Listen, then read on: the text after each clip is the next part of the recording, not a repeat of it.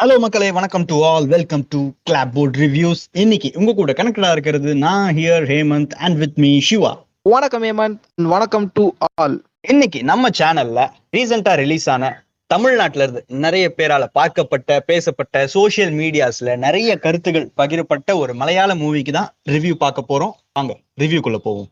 ரிவ்யூக்குள்ளே போகிறதுக்கு முன்னாடி எப்பயும் போல் ஒரு ஸ்மால் டிஸ்க்ளைமர். வீடியோவை ஸ்கிப் பண்ணாமல் பார்த்துருங்க. இந்த வீடியோ உங்களுக்கு பிடிச்சிருந்தா சப்ஸ்கிரைப் பண்ணிடுங்க, லைக் பண்ணிடுங்க, கமெண்ட் பண்ணிடுங்க. அப்படியே உங்களோட ஃப்ரெண்ட்ஸ் அண்ட் சர்க்கிளுக்கு ஷேர் பண்ணிடுங்க. மாலிக் ரெண்டாயிரத்தி இருபத்தி ஒன்றாம் ஆண்டு மகேஷ் நாராயணன் டைரக்ஷனில் ரிலீஸ் ஆன ஒரு மலையாள மூவி. இந்த படத்தோட மொத்த டியூரேஷன் எடுத்துக்கிட்டோம்னா two hour forty one minutes. என்னப்பா படம் கொஞ்சம் பெருசாக இருக்குது அப்படின்னு நீங்கள் நினச்சிங்கன்னா படம் பார்க்கும்போது உங்களுக்கே தெரியும், சலிக்காமல் உட்காந்து பார்க்கலாம். அப்படி ஒரு ஒர்த் டு வாட்ச் மூவி. இந்த படத்தில் நடிச்சிருக்கக்கூடிய கேஸ்ட் அண்ட் க்ரூ யார் யாருன்னு பார்த்தீங்கன்னா, பகத் ஃபாசில் ஹீரோ ரோல் பண்ணியிருக்காரு, நிமிஷா சஜயன் ஹீரோயின் ரோல் பண்ணியிருக்காங்க, வினய் ஃபோர்ட் பகத் ஃபாசிலோட ஃப்ரெண்ட் ரோல் பண்ணியிருக்காங்க, சனல் அமன் அப்படின்றவங்க ஃப்ரெட்டி அப்படின்ற ஒரு கேரக்டர் பண்ணியிருக்காங்க. அதாவது படத்தோட கிளைமேக்ஸில் ஒரு முக்கியமான ரோல்னே சொல்லலாம். ஜலாஜா அப்படின்றவங்க பகத் ஃபாசிலோட அம்மா கேரக்டர் பண்ணியிருக்காங்க. எஸ், பகத் ஃபாசில் அலி சுலைமான் அப்படின்ற ரோல் பண்ணியிருந்தாரு. அவர் படத்தில் ரோல் பண்ணலங்க, அலி இக்காவா வாழ்ந்துட்டாருன்னு தான் சொல்லணும். இந்த படத்தோட ஒன் லைனர்னு வந்தோம்னா, கேரளா கோஸ்ட் லைனில் இருக்கிற ஒரு சாதாரண பையன் எப்படி அந்த கோஸ்ட்கே காட் ஃபாதராக மாறுறாருன்னு, அதனால் அவர் எப்படிப்பட்ட பின்விளைவுகள்லாம் சந்திக்கிறாருன்னு சொல்கிற படம். இந்த படத்தோட ஸ்டோரி லைனில் பாலிடிக்ஸ் ஒரு பெரிய ரோல் பண்ணியிருக்கு. எப்போவுமே இந்தியன் கண்ட்ரியில் மத கலவரம்னாலே ஹிந்துக்கும் முஸ்லீமுக்கும் நடக்கிற மாதிரி தான் இது வரைக்கும் இந்தியன் சினிமாவில் காட்டிகிட்டு இருந்தாங்க.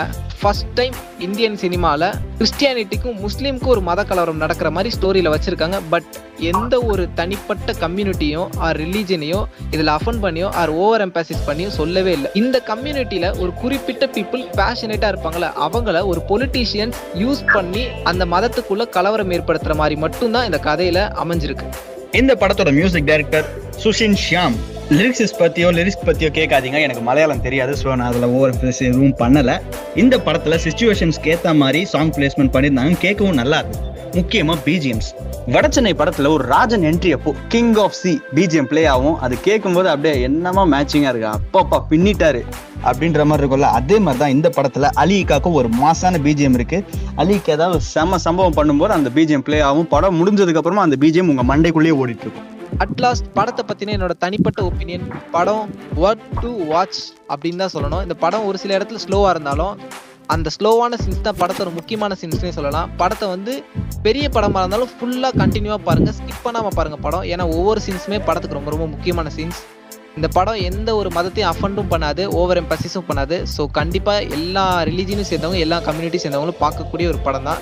இந்த படத்தை பார்த்ததும் நிறைய பேர் சோஷியல் மீடியாவில் என்ன சொல்லியிருந்தாங்கன்னா, ஒரு வடச்சென்னை, ஒரு நாயகன், ஒரு பாஷா அப்படிதான் நிறைய பேர் சொல்லியிருந்தாங்க. இதை பார்த்துட்டு நிறைய பேர் ஒருவேளை காப்பியாக இருக்குமோ அப்படின்னு நீங்கள் நினச்சிட்டு போயிடாதீங்க. It's not a copy of those films. எப்பவுமே ஒரு கேங்ஸ்டர் ஃபிலிம்னா சில விஷயங்கள் ஒத்துப்போம், ஒன்றா தான் இருக்கும்.